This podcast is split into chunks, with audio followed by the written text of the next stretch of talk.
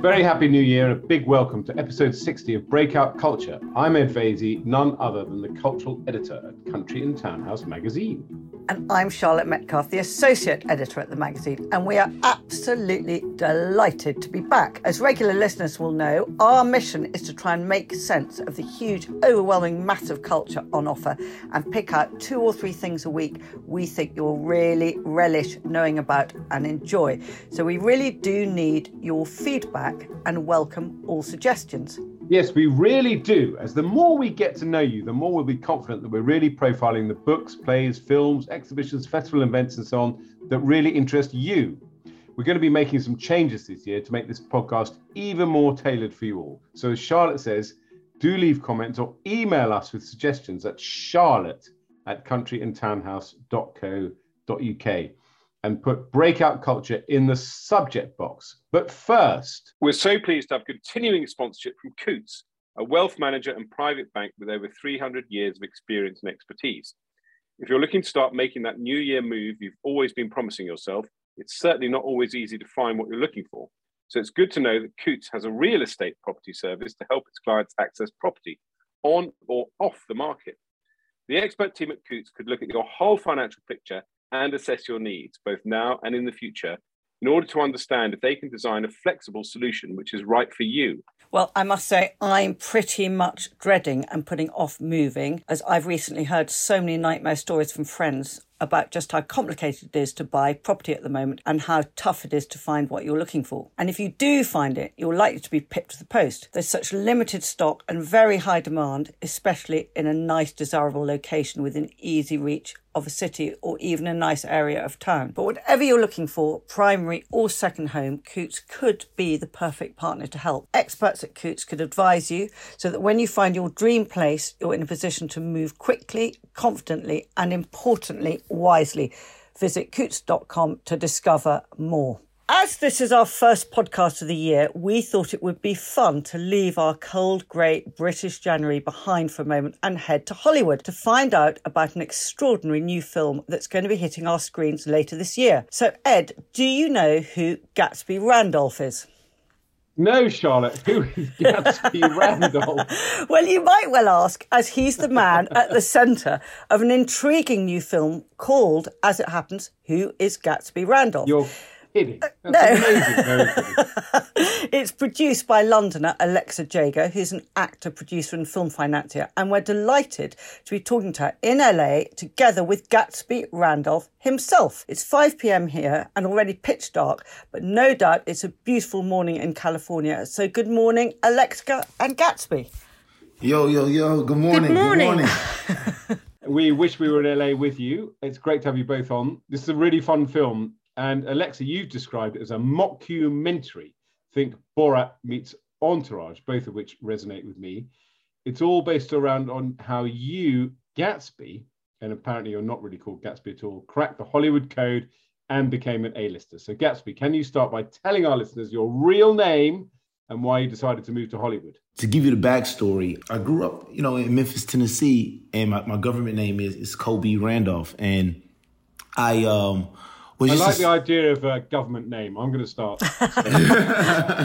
my name's Ed Vaizey. That's my government name. government name, right? Yeah.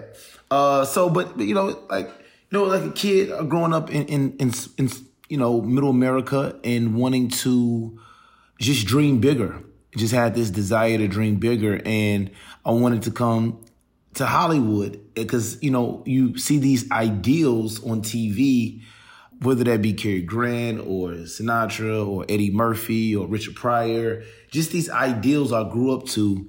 And I had a big imagination and I, and I just didn't think that, you know, no one around me in my local area was sort of getting, you know, my, my persona and my, my imagination. So, you know, just being a serial entrepreneur, I was like, how do I get to Hollywood? How do I get to Hollywood? So I started all types of businesses. You know, I, I went from, um, when I was 14 years old, I had a car washing business. Then after that, I said, okay, I want to take the money out of that and put it into whatever form of entertainment I can get into. So I became a DJ and a party promoter in high school. Then I, you know, uh, went to college and, and, opened up a nightclub and still doing all that in hopes that that would one day bring me to Hollywood. So I started uh, managing some artists. Uh, just the natural transgression is uh, from DJing, start managing artists, and then one day Hollywood knocks on my door and it says, "Hey, you know, we're gonna uh, give you know you a record deal for your group." And then I hop on a plane. I get here. This is like ten years of hard work, and as soon as I get here, I think I have this million dollar. Well, I don't think I have this million dollar deal lined up. And the first meeting goes great, and um, we have to take a break and come back in for a second meeting. And when we get to the second meeting, this other executive walks in who sort of, you know, uh, maybe woke, woke up on the wrong side of the bed. And he was like, who is this guy? Why would we do a deal? And then I, I think I'm going to get a million dollar deal. And I see the deal gets balled up, thrown in the trash. Quintessential Hollywood story. And at nine o'clock at night, I'm homeless with nowhere to go. And so the journey of, you know, Gatsby Randolph begins. Brilliant. Well, uh, we're going to have words with this music executive because he's clearly got no taste whatsoever. but our listeners haven't seen the film. Uh, but basically, it's your social media, Gatsby, cleverly knitted, knitted together with dramatized interviews. But Alexa, talk us through how you set about making the film. Because I don't think, first of all, it's interesting how you and Gatsby came to meet each other. But also, I don't think Gatsby set out to kind of make this film in this way initially? Yeah, we met a while ago, and I just I just thought that um, after all of the doom and gloom we've all been going through, that um, it was such a refreshing take, so aspirational, so inspiring. Um, he's so positive and has a real sort of can-do feeling about it. Um, when I met with a British actor in London who was the star of Pennyworth, the TV series called Hainsley Lloyd Bennett, he was talking about how he'd been talking to his friends at school and he was talking about racism and was it in your head or was it in society or was it both? And he said watching this film made him feel like he could take over Hollywood and and gave him this positivity. And so um, I immediately wanted to get involved in it. Going back to you, Gatsby, you know, having had a sneak preview of the film, I think what's most compelling about it is just how brilliantly you, you persuade everyone, particularly Hollywood A-listers, that you're a celebrity yourself, which is what's at the heart of this film, that you just pose as a celebrity and everyone just believes it. Um, it certainly took a huge amount of charisma and skill to pull this off. But somewhere in the film, you sort of explain how you did it because you you say somewhere that you understand the interests of the one percent. So tell me, tell, I was really interested to know what, what you mean by that. I wouldn't say that me understanding the interests of the 1% is directly uh, how I was able to pull this off, even though that's a sub theme of the movie that I will explain. But um, the main takeaway of how I was able to do uh, accomplish what we've done is that I truly believed that I was what I was and I am what I am because authenticity is the um, it, I think authenticity is the most potent frequency that exists in the world, most potent industry uh, uh, energy is authenticity. So I can't fake what I'm really not. So I said, okay, what are the things that I naturally, you know, have interest in? And then let me align those things because we are in Hollywood where there is a big part of the 1%. And mind you, I'm trying to get into the rooms next to the people who I believe can make my dreams come true. And a lot of these people are part of high society. So to understand that, you have to go back to my, my, my past, my childhood. My grandfather was a very famous veterinarian who who specialize in uh, large animals. So we grew up with horses, right? I, so you know, my grandfather had a lot of horses, my mom had a lot of horses, and I grew up knowing how to ride horses my whole life. So through just use now, when I was a kid learning how to ride horses, I didn't know being an equestrian was something that was necessarily part of high society.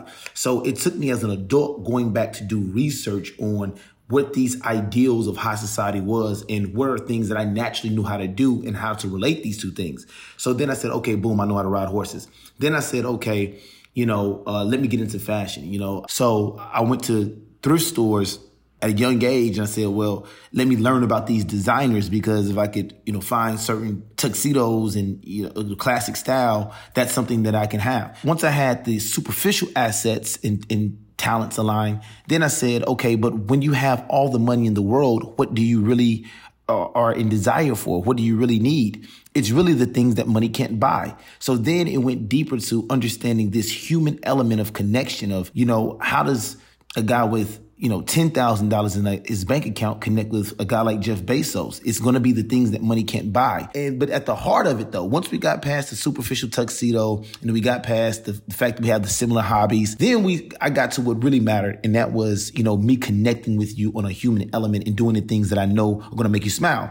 You know, oddly enough, uh, one of my tactics is you know you, you tell somebody something about yourself for over a minute, they're going to get bored very quick. But if you inquire about something that's about them, especially something that they don't think you know, so if you do a little bit of homework and research on who you're going to talk to very quickly and ask about them, man, I talk to you for the next hour. This is all about you, Gatsby. So let me ask you the more questions about yourself. Okay. Because I think that I've heard that the film uh, has been submitted uh, to BAFTA, and also that it was longlisted for an Oscar, which is an amazing achievement. You've also got, just to whet people's appetites, you've got Jay Z in it, you've got Beyonce, you've got Reese Witherspoon, Steven Spielberg, Graydon Carter, and my personal favorite, somebody I'm mildly obsessed by, Kate Beckinsale. Oh, I love, oh, I love, I you love heard it here her, first. I love her Instagram. It's Okay. brilliant. Okay. If, if you could introduce me to Kate Beckinsale, everything will be. Um, Oh, uh, but uh, it's it's incredible. So, uh, what gave you this? co- How do you? How did you busk your way into their company? London, listen up, because no one's going to tell you this. So I'm gonna give you, let you in on something. You could turn this into a best-selling book. We're all ears. okay. We're all ears. So the 1% lives on a calendar and it's a global calendar. And because it's all about access and information. How do you know where someone's going to be? How do you know where the people who you want to meet? Most times when you meet like your favorite celebrity or a person who's a public figure, you think it's, I don't know, a one in a million chance, right? But it's only one in a million if you don't have the information. So what I started to do early on, on my second day in LA, when I knew I needed to be in the rooms with certain people, I had to find a way to intercept the information um, to know to know where to be. And I, when I did that, I did a little research. I was able to put together. Uh, I call it the billion dollar calendar. That's going to be the same people at every event leading up into the Oscars. So all I had to do was put myself on that calendar and just live on that calendar. And it didn't matter who you were, you were going to see me every time you left the house. So for me, it was like, okay, if I want to be my trajectory to be where I want to be in 10 years, I have to treat myself and act like that and move like that today when I have nothing. And what you start to see is you start wielding your reality because your reality starts to catch up with your perception. So on day one, when I first met whoever, Kate Beckinsale, Steven Spielberg, I mean, I probably didn't have shit. You know what I'm saying? I wasn't nothing. But then by week two, because I was doing it every day, everybody was like, yeah, this guy's the guy. He's the guy. And then those relationships became real. And then I turned those relationships into business opportunities that eventually led to a movie. And now, boom, it's on the long list for the Oscars or, you know, being considered for the BAFTA. So that's sort of the process that I've known. And I'm just honest enough to say how it is. But I think this is the formula that all of the greats have done in the beginning. You know what I mean? When you, when and you, where when can we see? Where can we see this film? The film will be coming out before June theatrically in the UK and it'll be on streaming platforms. So we will be announcing the exact date any day now. It's very exciting. It's up for BAFTA. There's just one thing I really want to ask you, Gatsby, before we let you go. There's, there's uh, obviously the whole film builds up to you getting into the Graydon Carter, you know, uh, Vanity Fair after Oscar party. There's a really good scene at, at that party. You know, you you you you borrow an Oscar and you and then you say this great line. You go when you've about having that Oscar in your hand. You say when you've got the money in your hand, no one asks you how you got it. They just want to know that you've got it. And I I find that ultimately you know, a pretty depressing, damning summation of Hollywood's values. And I wonder what your appetite is for Hollywood now, Gatsby. You know, do you want to stay there? For me, you got to break down to rebuild. So, in my journey of discovering my dealing with the need for validation, it led me to be just a vessel and representative of a lot of people's insecurities through this journey. And and that led me to be you know able to crack this code. I understood that we that is a sad theme and an ideal and the superficial you know uh temp ingredient of hollywood. And the only way I'm going to change it if I understand it, break it down, show the people what it is, and then rebuild from scratch.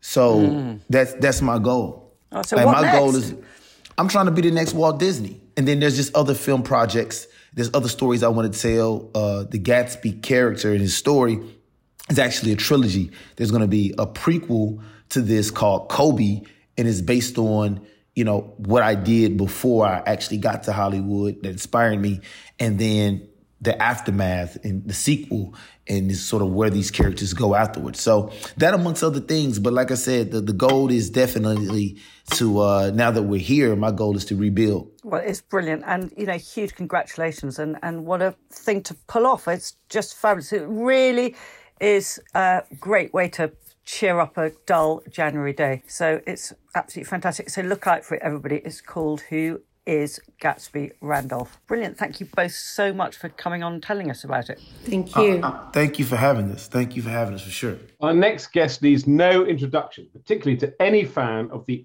epic historical fiction. Kate Mosse, OBE, is a number one international best-selling novelist, playwright, and non-fiction writer, and her books have been translated into 38 languages and published in more than 40 countries. She's written eight novels and short story collections, including the multi million selling Languedoc trilogy. The Taxidermist's Daughter, one of her Gothic novels, has been adapted for stage and will premiere this April. So we're delighted to have her with us today to tell us about her latest book, The City of Tears, which is the second book in the Burning Chambers series. Good morning, Kate. Good morning, Ed. well, hello, Kate. And it's an absolute honour to have such a prolific author on our podcast. And there's lots we want to talk to you about, but we want to kick off with City of Tears, which, as Ed said, is the next eagerly awaited instalment in the Burning Chambers series. Now, can you start by telling our listeners who might be new to your work about the series itself and your plans for it, as it's going to cover a huge chunk of history and indeed geography from 16th century France to 19th century Southern Africa? Well, yes. I mean, when you say that, I, I start to think, what, what did I, what did I think I was doing? so, oh my God.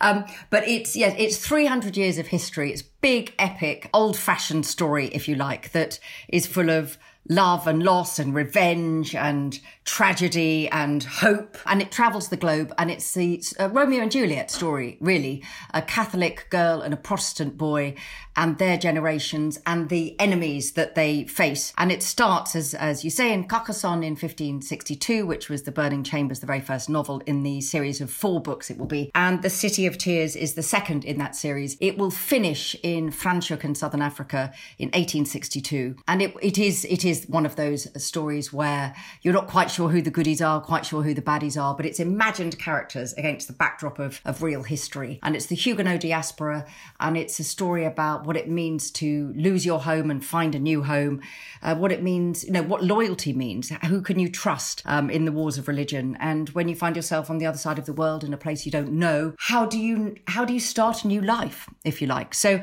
the City of Tears is number two, and it starts ten years after the Burning Chambers finishes, and it begins with the family, the Joubert family, deciding whether they should go to Paris for a royal wedding. And anyone who knows their French history will know that the most notorious engagement of the wars of religion is the St. Bartholomew's Day massacre, which follows uh, three days after the wedding of Marguerite de Valois to Henry of Navarre. And it's a wedding that's supposed to bring peace to France, but instead it sets off another 24, five years of vicious and very bitter religious civil war. So, of course, as we begin with them saying, let's go to the wedding. It's going to be great to go to the wedding. Anyone who knows will be going, don't leave your castle. Stay go. home safe in the southwest of France and don't go to Paris. um, well, speaking as a Huguenot, I obviously have massive empathy for your characters. Of course. Um, and we all love your books. They've uh, attracted praise far and wide. Uh, Anthony Horowitz said it was historical fiction to devour, and nobody does it like you. Now, what is your secret, Kate? I know you have a home in Carcassonne. Does it sort of infuse you just being there to help you bring these characters and indeed time alive? Well, I'm, I'm going to tell you a, a, new thing, Ed, that nobody ah, actually knows at the moment. Uh, a scoop on the back of uh, your, your Huguenot heritage, which is I'm, I'm writing a big non-fiction book at the moment. And all the way through uh, researching and writing the Burning Chambers series, which I started to research back in 2010, I've been saying I don't have any Huguenot heritage. And I have discovered in the last month that in fact I do have Huguenot heritage and I had no idea. How did you find out, Kate? Well, because I am I'm I'm writing a massive book on women in history. Yeah. Um, and how easily women vanish from history and uh, why women aren't there, even when we obviously were there. Mm. Exactly. Um, and I've used the spine of my own family because I discovered that my great grandmother was a really well known novelist in her day but has completely vanished from the record. None of her books are in print. And so I'm using my own family story as a spine to write this bigger book on women in history. And in there, in one of those documents, it became, you know, I found this a, a sort of family tree that talked about the Lepard family who'd come across uh, from France as Huguenot refugees. And it's, it's literally a paragraph. So I know nothing more than that. Going back to you talking about uh, women being written out of history, uh, you've said the biggest compliment anyone can give you is that your books are page turners, especially as your book's pretty long. I mean, City of Tears is 541 pages long for a start. Do you think people partly love your books because your characters are deliberately very ordinary people, you know, those outside history, as you've said, just like you or me? So everyone can relate to them. I love a good old fashioned story. My dad used to read me those big old adventure stories, you know, Jules Verne, Rider yes. Haggard. Um, and I like that. I kind of like the moral landscape of those that there is, you know, there is a clear beginning, a clear middle, a clear end. Um, there is the sense of justice and the world order being restored. And that's the kind of story I want to write, where people are turning the pages going, oh my God, what's going to happen next? But it is quite deliberate to tell the stories of ordinary people because for too much of history, uh, it has been only the history of a, a tiny number of people. So kings and generals and religious leaders, they're mostly men, obviously. But at the same time, the women who appear are the mistresses and the queens and the courtesans. And you forget that all the rest of us were there too. Because what I'm always asking myself as a historical novelist is, who would I have been? Mm. Would I have been brave enough to stand up against this persecution? Would I have been brave enough to stand up for my neighbours? And at the heart of the City of Tears, uh, you know, it's no good as a historical novelist if you just put the big history on the page. Because if people want the big history, they can read historians. And I'm not a historian, I'm just someone who loves history and I'm curious about the past and what it tells us about now. So my job is to put a, really heart wrenching story, an imagined story of my characters, Minou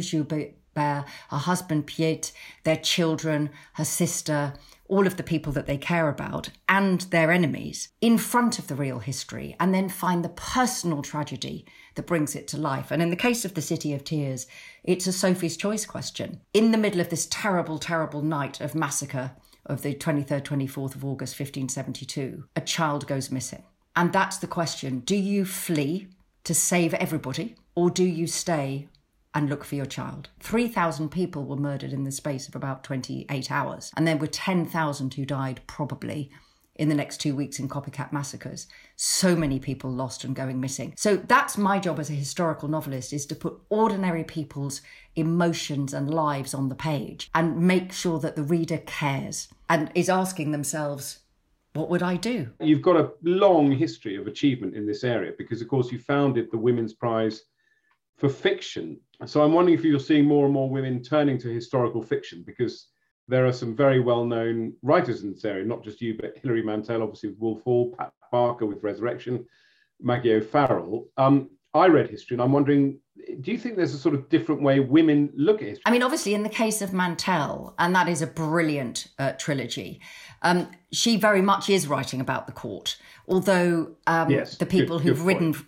yeah. from the middle class into the court. So that that is actually part of the, the point of her her story, yeah. that kind of social mobility. But I think your point is generally right in that many of us, and this of course goes for uh, black writers, writers of color, a lot of us are saying, well, let's just get 360 degrees of the world, not just a very narrow band of experience. And I was when I was setting up the Women's Prize actually, and when I and certainly when I was writing my my first big novel, Labyrinth, and I mean big in terms of how fat it is, you know, rather than anything else. I was trying to explain this to my wonderful dad, who who died in 2011 and was very much an English gent of the old type and quite traditional in many many ways. But I was explaining that it wasn't about leaving men out or uh, denigrating the extraordinary things that had been done by men. It was more about putting a spotlight on the things that had been overlooked, the underheard and unheard voices of women. And my dad just looked at me, he said, Oh, I see. So it's really just simply about getting a bigger table and more chairs. And I think that's what we're doing with historical fiction. Um, those of us who are uh, women who are writing in this field is just saying these stories are absolutely great, but let's have all the other stories. It's like there's lots of empty chairs at that table. So with the Women's Prize, we know that it's made an enormous difference in terms of the visibility of women's writing. We know that it is often used as a touchstone for many other areas of the arts. You probably know this, but it's very, very low. It's something like 5% of work in art galleries in permanent collections is yeah, by yeah. women just you know yeah, tiny things so it's not just writing so it's really always for me it's about trying to be positive about change if you see something that you think needs to have a go you might mm. fail, but have a go to make things better. Don't just sit there and moan. I don't have much time for people who just moan about stuff. and do something about it and and see if you can just expand the stories that are being told. And the Women's Prize has, has done that and put millions of books into the hands of millions of men and women who love great literature. Fantastic. Thank you so much. What a great landscape we've covered. Oh, no, it's lovely. Lovely to see you. Many of you will have visited beautiful Compton Verney in Warwickshire, which is set in 120 acres of beautiful parkland. Designed in 1768 by Capability Brown. It's got a fantastic restaurant, a great shop, but it's also gained a reputation, obviously, for putting on some fantastic exhibitions, as well as having six permanent collections. To kick off its spring season in February, there are two exciting exhibitions, one showcasing the work of Master G, Coventry's first Indian photographer. Master G didn't come to prominence until he was 94 and just two years before he died, so just in time. This was in 2016 when he had his first solo exhibition as part of Coventry's bid to become the UK city of culture. Now, Compton Verney is staging a wonderful show of his photographs, including many that haven't been seen before. Yes, and alongside that, there's going to be a celebration of nine years of Sky Arts' most successful TV series, Portrait Artist of the Year. The exhibition is going to feature over 120 portraits selected from works of more than a thousand artists who took part in the competition and the Sky Arts TV programme since it was launched in 2013. It's curated by Kathleen Soriano, who is one of the programme's judges, and we're delighted to have her with us this morning to tell us all about it. Good morning, Kathleen. Good morning. It's lovely to be with you. Well, it's lovely to have you with us, Kathleen. Now, what's immediately really fun about the show is it's absolutely packed with famous faces.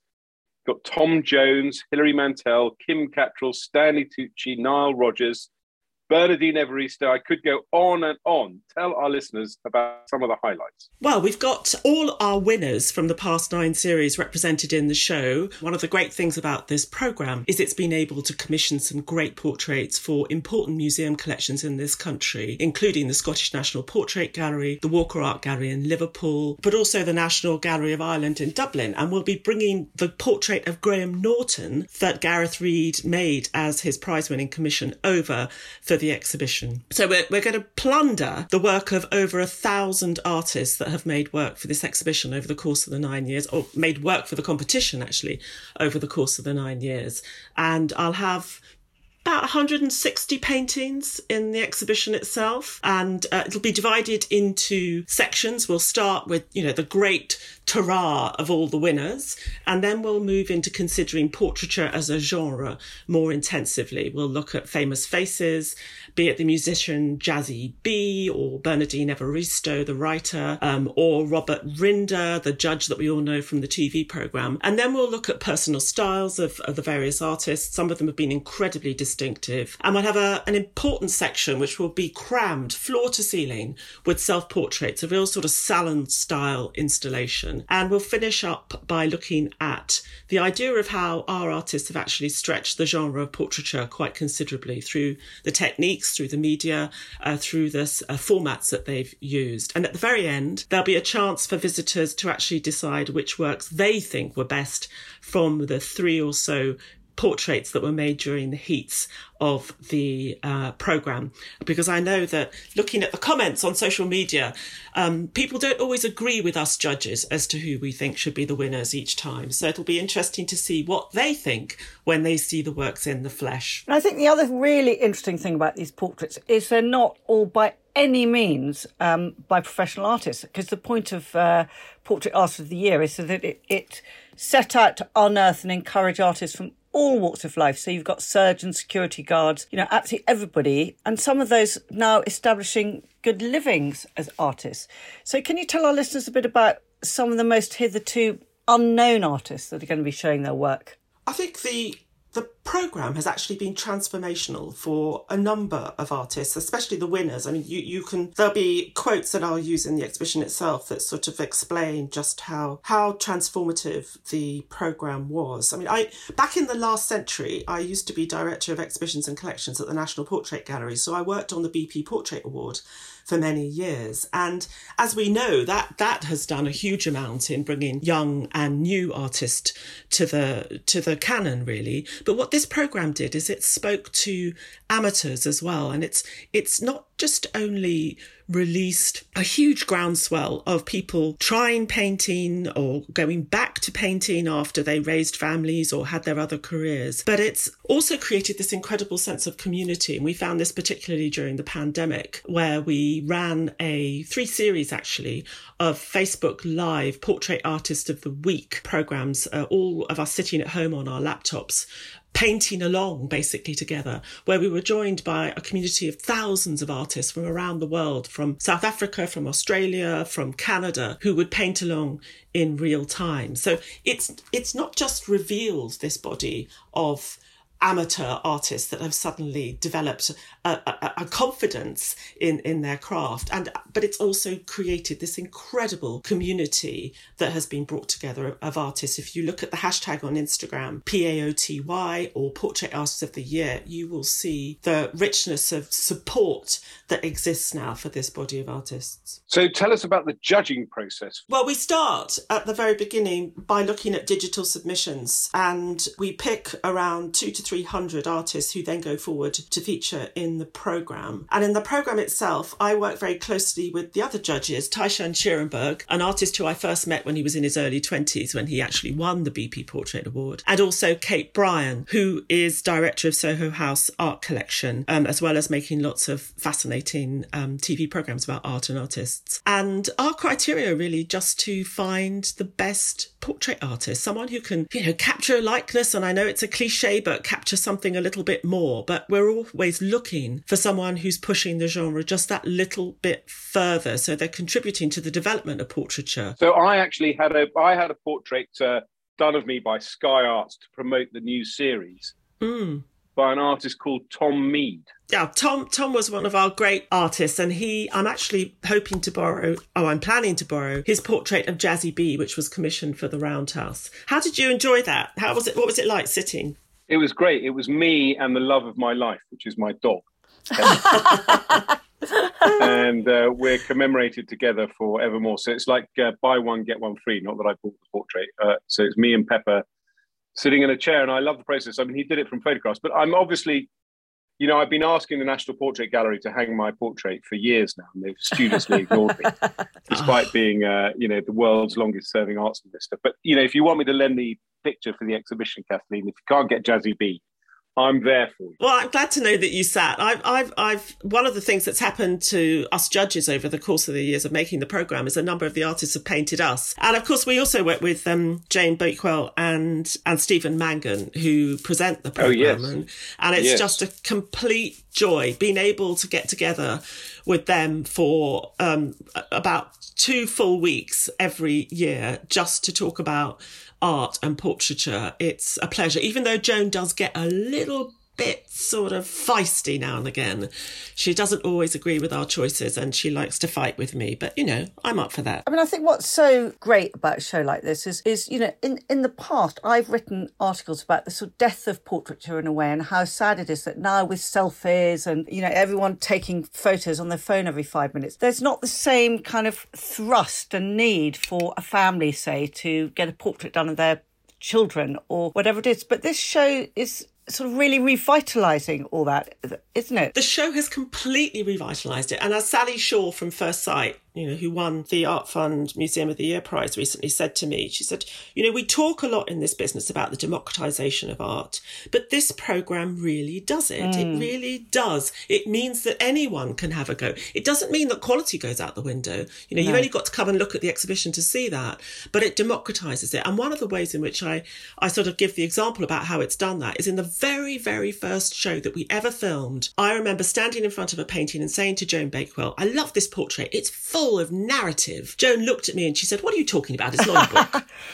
uh, but now all of our artists, including Joan Bakewell, will talk about how a painting's got narrative. They'll talk about palette. They'll talk about ground. They'll talk about composition. So they've got the vocabulary now to talk about and to analyze their own work and the work of others. But I think what this show has done is it's, it's allowed everyone to become, albeit an armchair critic who sometimes can be a bit sort of vociferous on social media. But that's great. People are talking about it and people are expressing their view. And they've also I think, feel now that they have permission to to like something or not like it, regardless of what the ex so-called experts are telling them. And I think that's great. Two more questions quickly. First of all, has Joan Bakewell had a go herself at it? Yes, Joan took up um, watercolour painting during lockdown ah. because she was on her own and wanted to have a go. And I know that she spent many, many long hours on the phone and on Zoom to Ty, asking for some of Ty's top tips as to what she should be doing. But anyway, she's she's not doing badly. So I think very telling what you said about the revival of portraiture and the role of Sky Arts, because um, uh, you know we forget how important uh, the channel is, and I'm so pleased it's now free to air. Well, they came on the podcast, didn't they? Ages ago, way back, they came on and we did when they yeah. when they were going free to air. We did. Yeah, yeah. I, I, have to say, working with them for the last nine years, Sky Arts are inspirational. Yes. Their hearts are so in the right place. They really genuinely care. It's not just a commercial activity. And I think they've done incredible work over the uh, over the last nine years or so, and especially since going free to view. I mean, we've obviously now accessed so many more people than we ever did before, and um, you know, over over 1.5 million people watching every show is is pretty wow. impressive. Oh, and that's, that's fantastic. Portraiture, portraiture getting out there, I think. Well, how very uplifting. What a great way to start the year. Thank you so much. Thank you. That's all we've got time for this week, but please do send us suggestions and comments so we can make this an even better podcast for all of you. Either leave comments and suggestions with the podcast or email us on charlotte at countryandtownhouse.co.uk and put breakout culture in the subject box. Thank you so much again to Coutts, our sponsor, and do visit the website coutts.com and discover if its bespoke borrowing solutions could help you achieve that balanced life we're all in search of. Though we do have to remind you that your home may be repossessed if you do not keep up repayments on your mortgage. Credit is subject to status and fees may apply. And don't forget the Country and Town House website, where you'll find the magazine's weekly newsletter as well as our sister podcast, House Guest, with Carol Annette. And next Friday, a brand new edition of Country and Town House will be out. As I'm sure you all know by now, our address is countryandtownhouse.co.uk. And to subscribe to the newsletters, just add forward slash newsletter. We'll be back again next Sunday when we'll be talking, among others, to none other than Booker Prize winning novelist Bernardine Evaristo whose portrait we've already mentioned on this podcast and which you can see at Compton Verney from February. So don't fail to tune in then. Goodbye. Goodbye.